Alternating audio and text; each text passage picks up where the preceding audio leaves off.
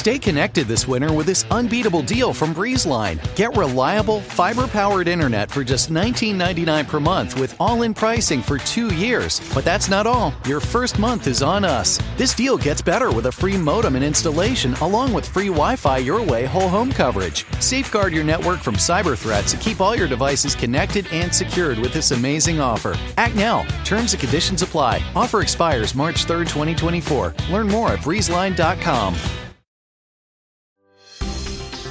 Today on Pod Save the World, my guest is a New York Times journalist named Max Fisher.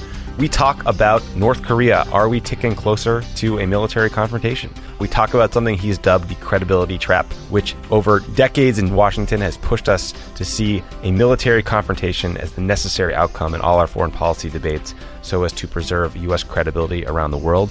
And we talk about Afghanistan. It barely got mentioned in President Trump's State of the Union speech, but experts on Afghanistan policy are subtly starting to change the way they view the potential outcomes from victories to potential defeats. You will not want to miss it. Max is someone who is able to cut through the conventional wisdom in Washington, and if you like this show, you'll love his writing and what he has to say. My guest today is Max Fisher. He is an editor and writer for The Interpreter, an excellent New York Times column and newsletter that explores the ideas and context behind major world events. He will help you understand topics from authoritarianism to arms control. It is excellent. It helps me prepare for this show every week.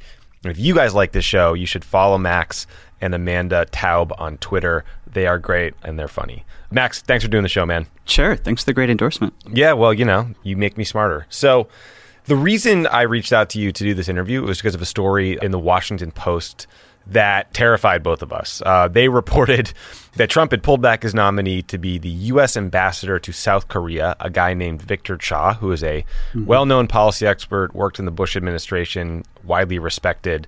Apparently, he was pulled back, though, because Victor opposed what's called a bloody nose strike on North Korea that strategy suggests that the U.S. could conduct a limited strike on North Korea as a deterrent because, as we all know, the way to avoid a war is to start one. Um, you tweeted what I was thinking, which is that all along, you know, you'd assume that this talk of a bloody nose strike was a bluff because the risk was just too high.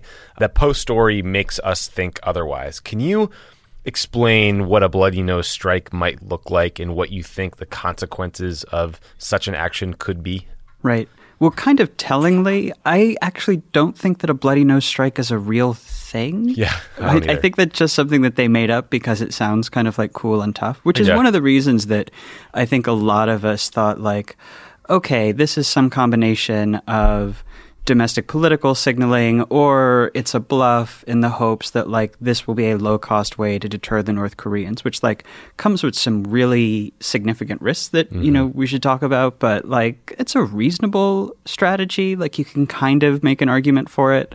But it really is starting to seem like with this Cha thing, it's becoming harder for me to convince myself that it's all a bluff. And the the reason for that is that like you know, bluffing is pretty low cost, mm-hmm. right? Like you get people like you and me riled up with like, well, you can't do that, and if you launch a strike, then you know it won't accomplish anything and risk a nuclear war. But you know that doesn't really. My tweet storms are devastating That's when right. focused appropriately. So single-handedly going to bring down. That's yeah. right. Yeah. Um, but like actually blocking the nomination of an ambassador to a post that we really need. Like yeah. the relations with the South Koreans right now are really strained. Mm-hmm. And like whether you're thinking about a war or not, you want an like if your plan is to bluff, you need an ambassador there.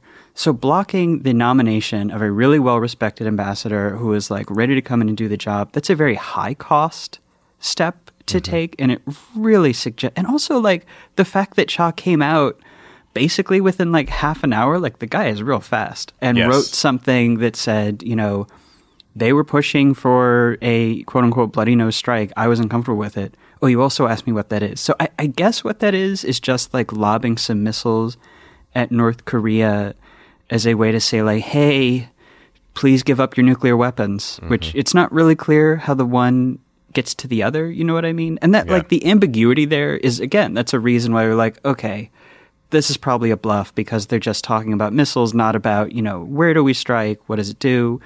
While, they were saying, we're going to hit North Korean nuclear missiles on the launch pad. Mm-hmm. they don't have launch pads. right. They're mobile. They, are buried right. in sites and in right. They're mobile. And... So the fact that they even even bother to say like, "Oh, we're going to hit mobile launchers," is kind of like, okay, this is not a real thing. But starting to look like maybe it is. Yeah, I think you make an important point that having an ambassador, or not having an ambassador, is actually a big deal. Like, yes, someone is in charge, but for example, Barack Obama sent over a guy named Mark Lippert Mark had been the NSC chief of staff. He had military experience. He had worked in the Pentagon. There's a lot of equities uh, in the region. You have North Korea, obviously, and you're a big part of that those policy discussions. But you have the U.S. ambassador to South Korea is dealing with one of the most important economic relationships we have. We have 28,500 troops serving in Korea. So he's liaising or she's liaising with U.S. forces Korea. So there's a lot going on. Like that's a very big job. And I think many of us were excited to see someone with the experience of Victor Cha, even though I might disagree with him on a lot of policy matters, put forward for this job. And then, yeah, like you said, to see it yanked back, it is ominous to say the least. Well, and it's also there's been a lot of focus on this disagreement over should we launch an attack on North Korea as a way to like punish its nuclear weapons program, convince them to give it up. Like rightly, that is a big question that we should be talking about. But the other really big disagreement that I think in some ways is even more striking and important to pay attention to is that Cha, who is a really serious political scientist on his own merits, has repeatedly argued that the Kim regime that runs North Korea is rational. Mm-hmm. And the Trump administration's position, which is one of the big data points suggesting that, you know, maybe they do mean this, is that the regime is not rational.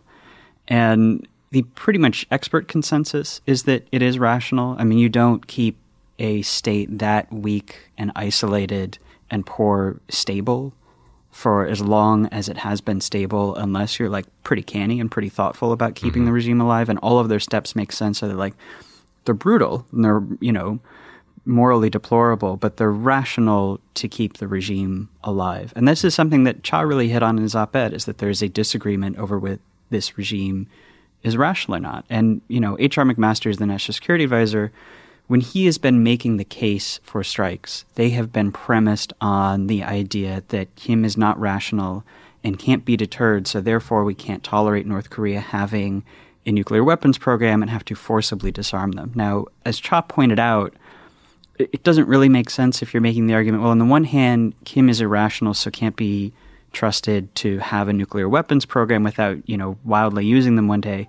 But on the other hand, we think he's rational enough that he will correctly perceive the signal of a limited American strike as a punishment, but not the start of a war. Right. Because yep. that, I mean, to be clear, that's the danger hanging all over, over all of this is that a limited strike, or even just talk of one, could create this, you know, accident or misstep or slide into a larger war. Yeah, and, and again, you know, Evan Osnos, I've heard him talk about this. He's a great journalist, uh, writes for the New Yorker about China and, and, Asia generally, and also about politics. But you know, he and you, very few people talk about the actual stakes of what a war on the Korean Peninsula could look like. I mean, they have chemical weapons, biological weapons, nuclear weapons, mm-hmm. artillery blanketing Seoul. The discussions are like hundreds of thousands to millions of people dead in the first couple weeks, depending on how long it goes, right?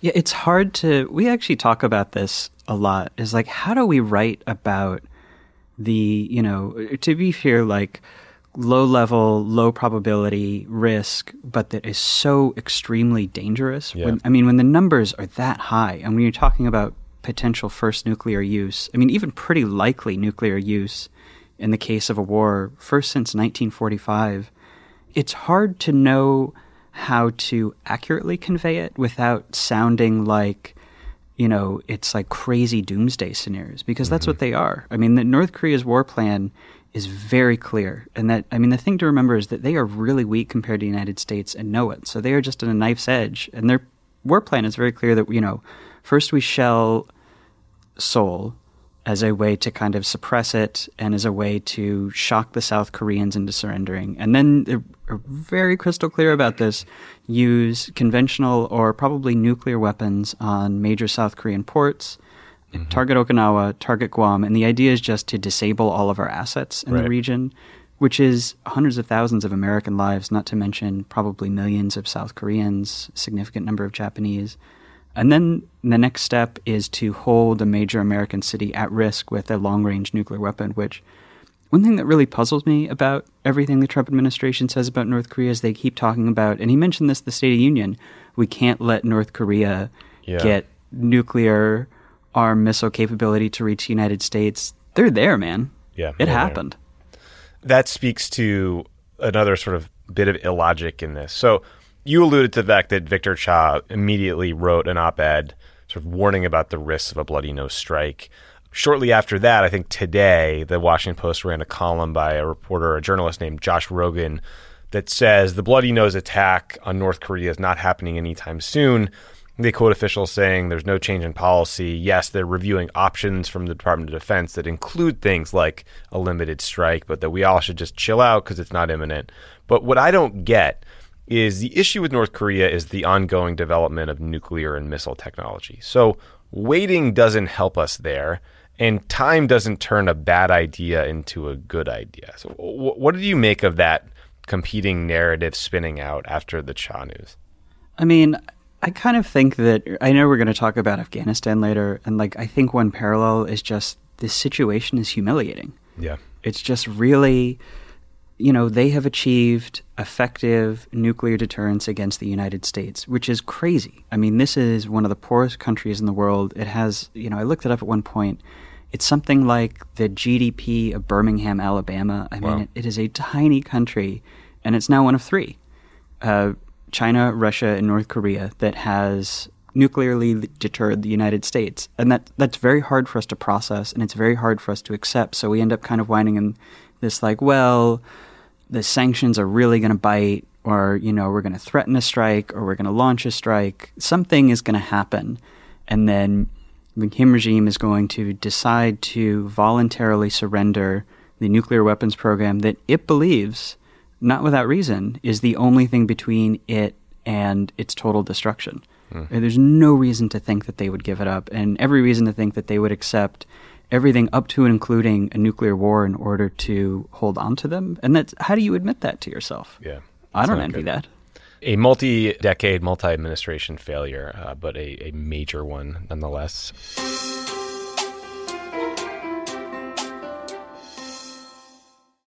Pod Save the World is brought to you by the UN Refugee Agency. The UN Refugee Agency, or UNHCR, responds to emergencies and provides long term solutions for refugees. They provide aid in over 130 countries, including Ukraine, Syria, Afghanistan, and Sudan, where people are forced to flee from war and persecution at their greatest moment of need. UNHCR helps and protects refugees by providing food, shelter, medical care, and other life saving essentials. The agency jumpstarts relief in three key ways. They transport core relief items stored in even the most remote areas of the world. They deploy expert emergency staff trained to help in crisis situations, and they transfer funds directly to support the emergency. Because of generous supporters and donors, UNHCR can scale up its response within 72 hours of a large scale emergency. Your support helps provide life saving aid for refugees whenever and wherever emergencies occur. Donate to USA for UNHCR by visiting unrefugees.org slash donation. That's unrefugees.org slash donation. This show is sponsored by BetterHelp. We all carry around different stressors, big and small. When we keep them bottled up, it can start to affect us negatively. Therapy is a safe space to get things off your chest and to figure out how to work through whatever's weighing you down. If you're thinking of starting therapy, give BetterHelp a try.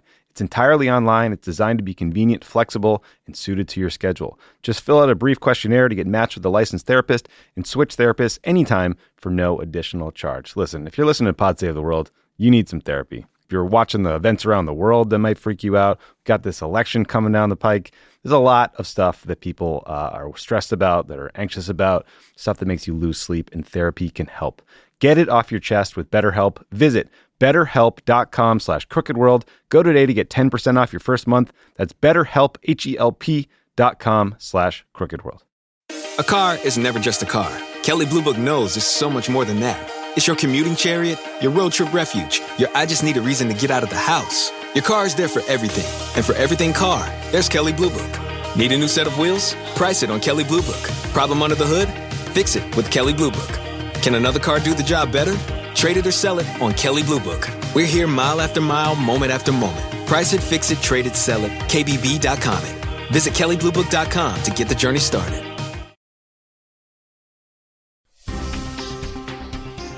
I'm struck by how we never hear about new diplomatic initiatives on almost any issue. Not on Syria, not with ISIS, not in Afghanistan, not in North Korea.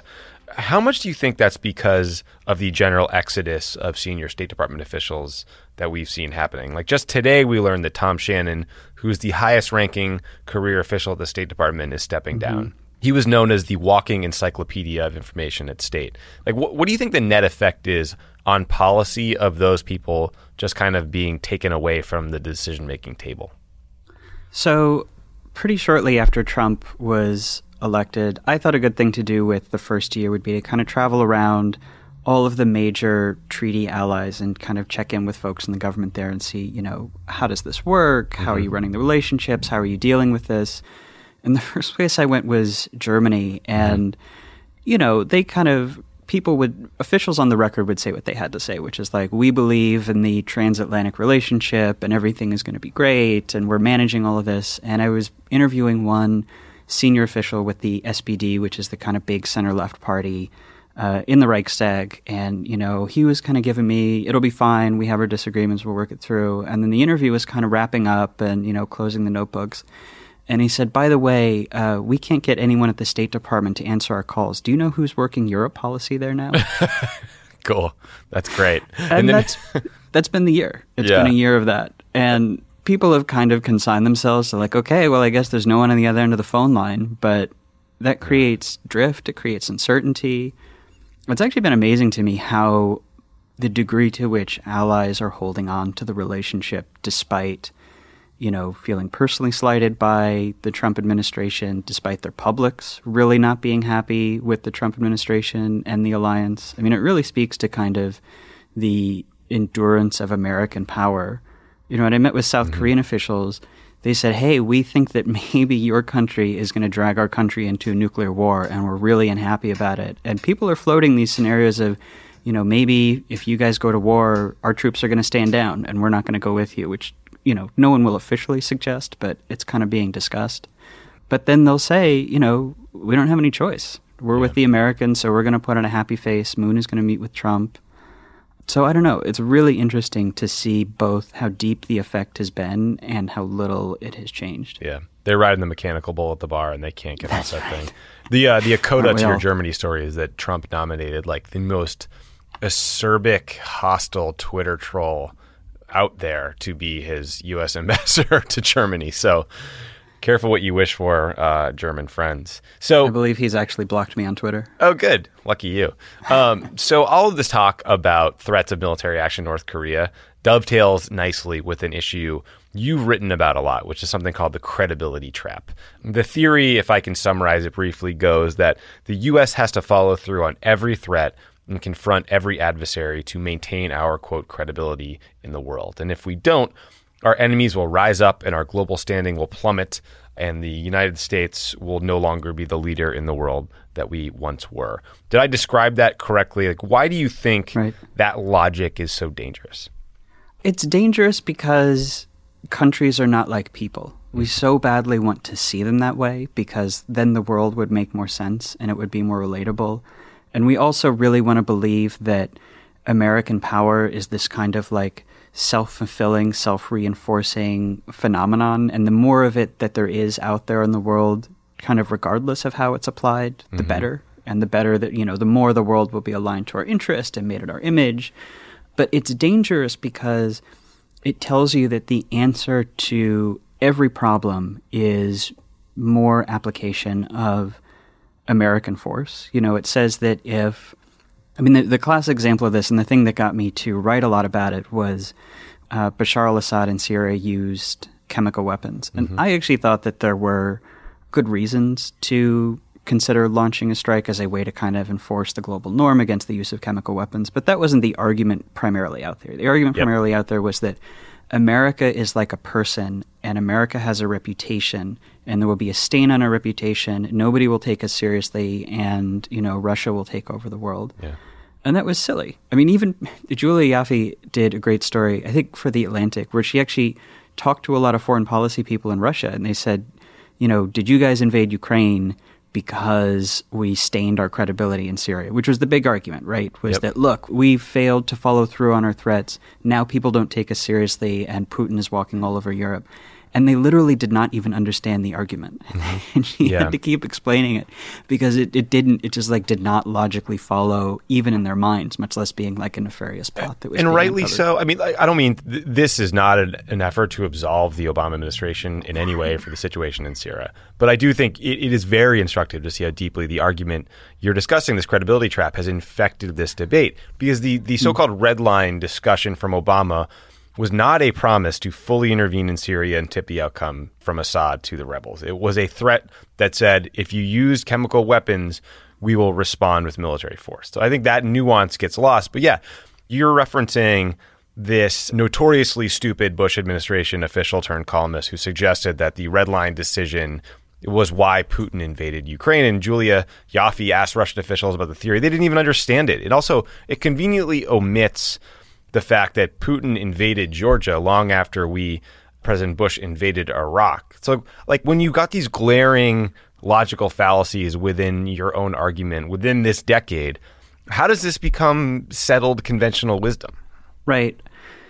How does it become conventional wisdom? I mean, the, when we look at other countries' foreign policies, Russia, China, we readily accept the idea that they have kind of ideologies and pathologies that guide how they see the world, how they interact with it, and what they want from it. In fact, that that's central to how we understand Vladimir Putin's Russia, China, even when we talk about what the United Kingdom and France do in the world. You know, we kind of start with, you know, France is trying to reclaim lost empire. You know, mm-hmm. the United Kingdom has this kind of World War II global leader thing going on.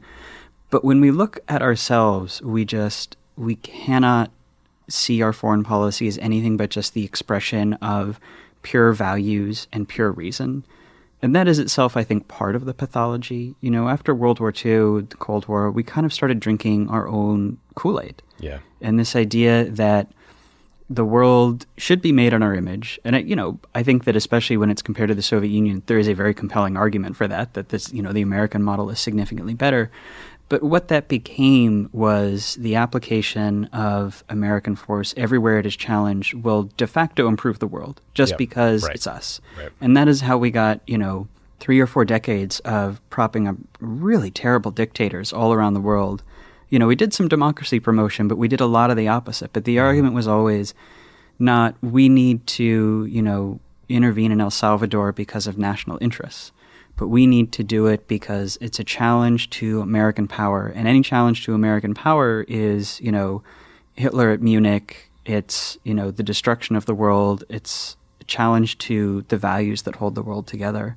I mean, this is why Iran makes people in DC nuts. So crazy. Yeah. It is just, and, you know, Iran does a lot of terrible things domestically in the region there are very strong arguments just on you know American interest grounds to containing and opposing that. But what makes people so nuts is that the fact that this is a country that is trying to exist and you know rationally is pursuing as part of its core interest the idea that it wants to carve out a space absent of American power. And the idea that we would have to tolerate that to even a small degree is very challenging for people yeah. in Washington. And the idea that there might be a country that, you know, it might be pursuing this strategy in, in terrible, morally appalling ways, but has rashly concluded that its interests are better served by opposing the United States. It's very hard for us to see because it means treating ourselves as just another country uh, and not something that represents, by sheer, you know, value of our virtue, the global interest and the global good. I can't overstate the number of times I heard someone say, we have to take a military action in X unrelated country because of the message it will send to Iran. But you point out in, in your piece throughout history, there's no evidence that, that that logic is true. It goes back to the Korean War, where we thought, you know, we have to invade Korea because of the message it will send to the European allies. It goes to Vietnam, where we continued fighting one of the most deadly wars in our history because of concerns about how retreat would be perceived by uh, the Soviets, even though history has shown us that they were just baffled why we kept troops in, in Vietnam for so long. Like, h- how do you get people to see and fix this logical fallacy that seems to have like calcified within the the establishment, as Ben Rhodes would call it, the blob. Well, so like if you talk to Daryl Press, who's a Dartmouth University political scientist, and he's one of several who have tried to like rigorously, empirically, quantitatively investigate this question of, you know, does reputation exist for countries? If you stand down in one place, will you be challenged in other places? Like, does credibility exist? And always found no. And you ask him, like, you know, but it feels so true, but, you know, doesn't it feel like if we stand down one place, we'll be challenged another? And he'll say, look, imagine it from the other point of view, and it starts to make a lot more sense. Mm-hmm. And the thing that he will say, which I think is a little bit of an outdated example, I think he needs a new one, but in, I think it was 61, Khrushchev just over and over said that the Soviets were going to take West Berlin, just repeatedly threatened it, and he never did it. And if credibility were a real thing, then shortly after that, when he went to install nuclear weapons in Cuba and said, I'm going to start a war to put these weapons there, we would not have taken him seriously, right? Because yeah. his credibility would have been so damaged. You know, we would have looked at Soviet influence elsewhere in the world and say, these guys are paper tiger. They don't, Khrushchev does not mean it when he personally says things. So therefore, the state of the Soviet Union is not to be feared. But that wasn't what we did. No. We continued to look at each threat on its own merits. Was it rational? Was there force behind it? And if there was, then we took it seriously. And that's what other countries do with us even if it's not how we like to see ourselves. Yeah, that's a great point. And it's also, you know, we have to remember that the notion of deterrence that sort of is underlies all of this is getting more and more complicated. Like uh, deterrence used to be pretty easy, right? You nuke mm-hmm. me, I'll nuke you. Uh, so nobody's going to take a first strike. Those are sort of clear rules or certainty it gets very muddled when you're applying sort of a deterrence theory to cyberspace or election hacking, as we just saw in 2016, or actual space, you know, like what we're doing in, in, in outer space, or dealing with non nation states. I, I, know that when I was still at the White House, and I left in 2013, there weren't public, that's for sure, or in my mind, particularly clear private rules of the road when it came to sort of offensive cyber capability, for example. Right. And I did an interview with Ash Carter, who was the defense secretary, I think pretty close before the election. And we talked about deterrence and how it was changing. And I give him a lot of credit because he was mm-hmm. really game for kind of acknowledging where we hadn't figured things out. But on the other hand, that was a little bit scary. And, yeah. it, you know, I was asking him about, you know, okay, when does a cyber attack cross that line? And more to the point, how do you clearly signal to your adversaries when it will cross that line? Mm-hmm. Because you know, when people talk about deterrence and it's changing and it's being fuzzy, the thing that people are most worried about is, or that you often hear people worry about is, you know, oh, if we're not clear about what the lines are, then, you know, like Russia tried to intervene in the election and they'll kind of play in that area of ambiguity. The thing that has always worried more is that we set the line somewhere but are not clear with ourselves where it is, not clear with our adversaries where it is, and they cross it without meaning to. And then you have you know, an escalation, you know, a cyber attack that feels like it's the start of a war, so we treat it as if it is one, we counterattack. I mean, I think that's something that is not a zero probability risk with North Korea, which is unbelievably brazen with cyber attacks in a way that makes, I think, Russian election meddling look pretty tame by comparison. Yeah. Uh, I mean, some of the things they do in South Korea are just nuts. It's crazy. And the more that we start to threaten them, the more they're going to feel incentivized to try that here.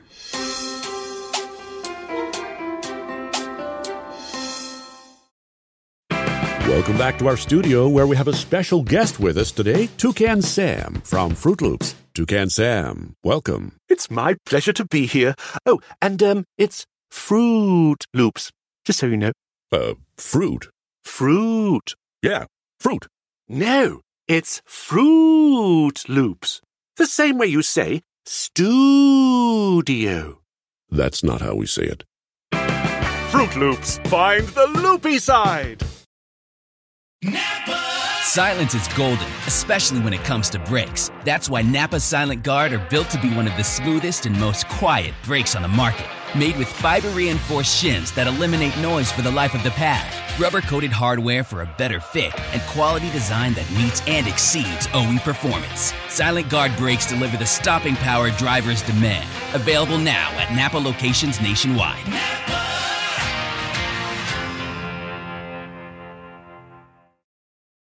Here you are, BPMs high, sweat dripping, body moving, tongue panting. You're working hard, real hard, and you're thirsty. You need vitamins, nutrients for peak performance and energy. And your plants do too. Aw, I mean, just look at the little guy. Water soluble plant food from Miracle-Gro is full of essential nutrients. Just a little scoop into your watering can, and boom, instant feeding and bigger, more beautiful plants. It's kind of like a sports drink for your plants. You may have to suffer from heat, but your plants do not.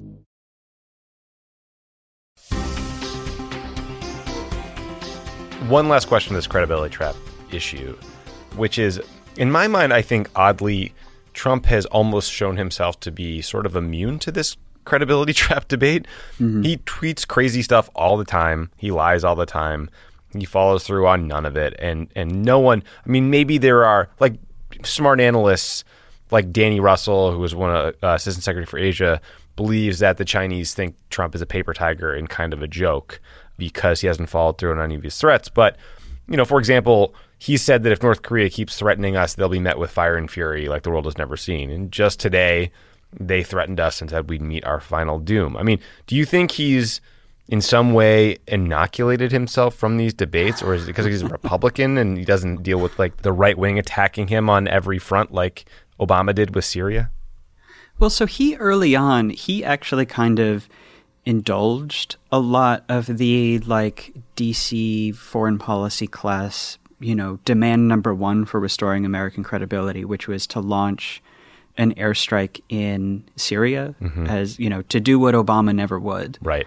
And he did it. And, it, you know, I don't know if you remember, but he like, they found some airfield that was empty and they bombed the runway. Yeah. But they were, u- the jets were using the runway like the next day. Yeah, it was uh, meaningless it was meaningless. But what was amazing was that it got like rapturous cheers at DC. I mean, I remember that was. I don't know if anyone said that that was the day he became president, but oh, definitely a lot of like think tankers who hated him were like, "Oh, he finally, you know, he came through." Yeah. But I think that you know, there's not as much pressure for it right now, right? I mean, his domestic constituency is just not the DC foreign policy class. So, and you know, I think it's telling that even though Obama ultimately resisted the pressure to launch an airstrike in Syria, you know, he clearly felt that criticism. And he yeah. spent, you know, he would bring it up a lot and he would respond to it a lot and he, you know, he seemed kind of pissed about it sometimes. This was a constituency that he had to care about, but that is just not the case from Trump, so there's no pressure for it. Now That's what right. there is a lot of pressure for is massively shutting down legal immigration. Right, that's right. Yeah, I mean, I think for Democrats generally, there is just far more risk that's perceived by Democrats to criticisms from the right of them being weak. I mean, look at like the leading from behind nonsense. The Republicans turned a background quote in a New Yorker story into somehow a defining characteristic of Obama's foreign policy when there was actually no real evidence if you sort of looked at the fact that he killed bin Laden and sent tens of thousands more troops to Afghanistan and did all these other things, increased drone strikes on terrorists, that that was somehow passive. You know, I mean, I'm not saying those are great policies, but they certainly weren't, you know, peacenik nonsense like they suggested. Right. I mean, I always thought the the thing in that line of criticism that rang true to me is you would sometimes kind of hear people say like, you know, he just doesn't believe in American power like we do. And mm-hmm. I actually think that that's true. I mean, yeah. I don't think that he would ever say it. Like there are all these debates about, oh, is he an American exceptionalist? I mean, that phrase doesn't mean anything. Yeah. But, you know, I think that he probably take a little bit more of the realist view that the U.S. is a really big country and it has really good values that are worth spreading out in the world, but that it's just a country. Yeah, I think he wanted us to be thoughtful about U.S. interests and the value value of our intervention, especially when it comes to military intervention. Because the mm-hmm. argument you hear them make all the time on Syria is couldn't stop sectarian violence in Iraq with 150,000 troops. There's no reason right. to suggest we could do so in Syria, an arguably more complicated place. But right. The one place we have not discussed yet is where we are at war. Um, and it's almost undiscussed in the media as well as the ongoing war in Afghanistan. You discuss it all the time, man. I, I, know, I care. Well, the other day, right, he quietly sent like another 1,000 troops there. So I think we're back up to 14,000. The rhetoric, That'll though, is the same as it has been for years. Uh, we're not winning, but we're not losing. But all the Pentagon needs is more troops and more time, and, and we can get there. And meanwhile, the security situation has rapidly deteriorated. You have a piece that's out just now uh, that suggests after 16 years of war, Afghanistan experts have stopped talking about what victory looks like and instead are considering the range of potential defeat scenarios. That I thought was a fascinating change. What does that mean? Well, I mean, there's kind of been, i I'm sure you know and have seen and heard yourself, kind of a growing sense over the last few years that, like, you know, guys, we're not going to win this. Mm-hmm. And, you know, that was kind of implicit in the you know Obama administration drawdown that we're not going to achieve our goals and it's time to like really constrain what we expect to get out of this. But we're really at a point where you know I don't want to say the state has failed, but it's not at a point where it can even with American help reconstitute itself to take over the country. But it also can't really fully lose because the Taliban is also too weak to win. Mm-hmm. You know, you have warlords running big parts of the country. It's kind of in this like locked self perpetuating, stalemate, quasi permanent, you know, not quite collapse. And what you hear people talk about when you talk about, you know, the people who still give a shit about Afghanistan, still go, you know, still kind of know all the players there, is just a range of like managed defeat of, you know, I mean, I thought the thing was really telling is that there was one person I talked, you know, a friend of mine who's an Afghanistan specialist. She said, you know, talk to this other woman who's a political scientist, and mm-hmm. she's a little bit more optimistic on Afghanistan than I am, but she has some really good ideas. So I called her up and I asked her, what's a good model? And she said, Somalia. Yeah, that was striking to me. Not a place I'd look to for good news stories. But it, I mean, it is, you know, it, it is kind of interesting. I mean, what they did was they basically said, like, okay, this is not having a Somalian state is not going to work. Mm-hmm. Not in this decade, maybe not in this generation. But what we can do is just drastically curtail the state, leave big parts of the country to basically, you know, local strongmen, warlords, you know, informal citizen councils, liaison with them, but kind of just give them a chance to build the country back up from the grassroots. Mm-hmm. We hope, fingers crossed. And that is really not a great, particularly exciting, optimistic model. You know, probably won't work, but it might. But that's just kind of where we are with Afghanistan. Yeah. So, I mean, obviously, you can't talk about Afghanistan without Pakistan. In, in early January, Trump announced that they're going to cut off security assistance to Pakistan, financial security assistance, because they hadn't done enough to curb terrorism. Uh, he is far from the first president to be furious at the Pakistanis. Uh, Obama talked about the need to get them to do more to stop harboring terrorists. I'm sure President Bush did, every president for a long time. But now I'm, I'm reading these reports that suggest recent upticks in violence in Kabul and Afghanistan are associated with Trump's decision to cut off assistance to the Pakistanis. Now, I get the logic behind that, which mm-hmm. is that you know the, the Taliban uh, that the Pakistanis are aligned with are responding in kind on their behalf, but I haven't seen right. hard evidence of it, and it seems like a pretty big assertion to lay at Trump's feet without evidence. Like, what's your take on this?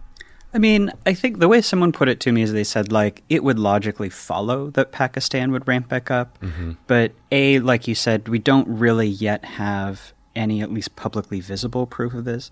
And B, you don't actually need that to explain the huge uptick in violence over the last couple of weeks. I mean, the, the clearest causal factor you can draw is the huge increase in American airstrikes, which right. is you know, is succeeding in really suppressing the Taliban's ability to keep control over open rural areas, which is where they like to operate. But they're responding, you know, one could argue somewhat predictably by launching these spectacular, shocking terrorist attacks in Kabul and in cities. So if they can't, you know, control vast parts of the countryside, they're going to undermine the state and show their power another way, which is by slaughtering civilians in the streets. Now, that doesn't mean that it's Donald Trump's fault that mm-hmm the Taliban has chosen to pursue just unbelievably horrific terrorism. But, you know, you have to be honest with yourself about the cause and effect of certain policies. And sure. ramping up airstrikes was, was the kind of thing that, you know, n- not just Trump, but like candidates all the time suggest because it sounds good. It sounds like getting serious, getting tough. You know, I would argue that Obama did some of this too, and that doesn't actually connect to any verifiable policy outcomes and then you end up kind of bearing the cost of this thing that you're doing in order to like look like you're doing something. But right. the people who bear the cost of that aren't they're not american politicians. They're you know very small number of americans who are volunteers so we kind of like turn a blind eye to that. But it's mostly afghan you know kids and families. Yeah. God i mean I, I just imagine you know i've been in meetings after these sort of spectacular horrific attacks in afghanistan and and you go in and you're horrified by the photos you see and the mm. death count and everyone is furious and wants to get these fuckers and you you know you ramp up US efforts commensurate with what the Taliban just did but Right. there's still no end game. And you know Trump was asked if we're going to try to have peace talks with the Taliban and he said no. But Rex Tillerson doesn't believe that's the policy. CENTCOM was briefing reporters just days before Trump made these statements to say that there was a, a renewed focus on reconciliation talks. I mean, I get the feeling that no one knows what the policy is. Like, do, when you talk to his team, do you hear something that's clearly articulated? Do our troops know who are f- actually fighting? So I asked someone what would what would a peace deal with the Taliban look like? What do we think kind of the broad contours are? Because usually when you're like two, three, four years out from a deal, you have a sense for like, you know, what the basic issues are and the kind of range of outcomes. Mm-hmm. And he said, I have, he is someone who had, had worked on this, uh, including under the current administration. He said, I have no idea because we have invested so little diplomatic and political capital in talks, and you know, neither have the Taliban, that we haven't even talked enough to get a clear sense of what we want, or what what they want, or what we want. You know, this this guy was in the administration. He said, "I don't know what the American acceptable positions are. I don't know what our minimums are. I don't know what is most important to us, because we have not even thought it through ourselves." And there's no reason to think that the Taliban has thought it through because none of us has been in a room long enough to figure that out. Yeah. And you can see why, because we would all have to admit that we are going to be so far away from the goals that we set out on, you know, in our case 16 years ago, in their case, God, what is it, 24 years ago, 1992? I think I did that math right. I'll trust you. Um, It's on math, that's a mistake. but like it's you know, no one can accept that humiliation Yeah. politically. But what we can accept is this kind of like what we all know is kind of an empty promise of like, well, we'll get there. Have you actually have you seen the post? The, Pentagon film? No. movie? Yeah. I've not It- yet. It's okay. It's like B minus. But It was always weird because the Times broke the Pentagon Papers. oh really? Is that right? No one at the Times has has mentioned that. I haven't I haven't heard that come up with anyone. Well, if anyone listening has watched it, it was like I just watched it and it blew my mind because it's it's all about this like huge scandal that the United States knows that the Vietnam War is losing Yeah. and doomed, and yet we're fighting it anyway and sending Americans to fight and die because we can't admit defeat. Right. And it's this like top secret thing that like the Nixon administration puts out the gag order because they don't want you know the Pentagon Papers that reveal this to come out in a huge fight and a scandal. And I was watching it and thinking like, well, that's true now, and we all know it. and now we're losing in plain sight. I mean, generals are saying it. Right. It's just it's just like completely banal common knowledge. I mean, I was thinking like if we put the Pentagon Papers equivalent of Afghanistan on the front page, everybody would be like, "Why are you writing this? Everybody knows this." The scandal is that we no longer care. That's the problem. Yes, I think that that is true. Oy. Well, that's a fun place to, to conclude this conversation. Max, thank you for cutting through the conventional wisdom on so many of these things and offering fact based, research based, evidence based opinions on uh, super complicated stuff and, and sharing that with my audience today. I really appreciate it. No, thanks, man. Uh, Appreciate you and, saying that. and I will link to a whole bunch of the great stuff you've written that we were uh, referencing throughout the conversation. So if you want more, it exists. Well, thanks for chatting with me. It was really fun. Yeah, me too. Thanks, man. Talk to you soon. That was another uplifting episode of Pod Save the World. Thank you, as always, for tuning in. Even though I might have left you with one star in your soul after hearing all this, please give us five in the iTunes store because it means a lot to the show and to me. And uh, talk to you next week.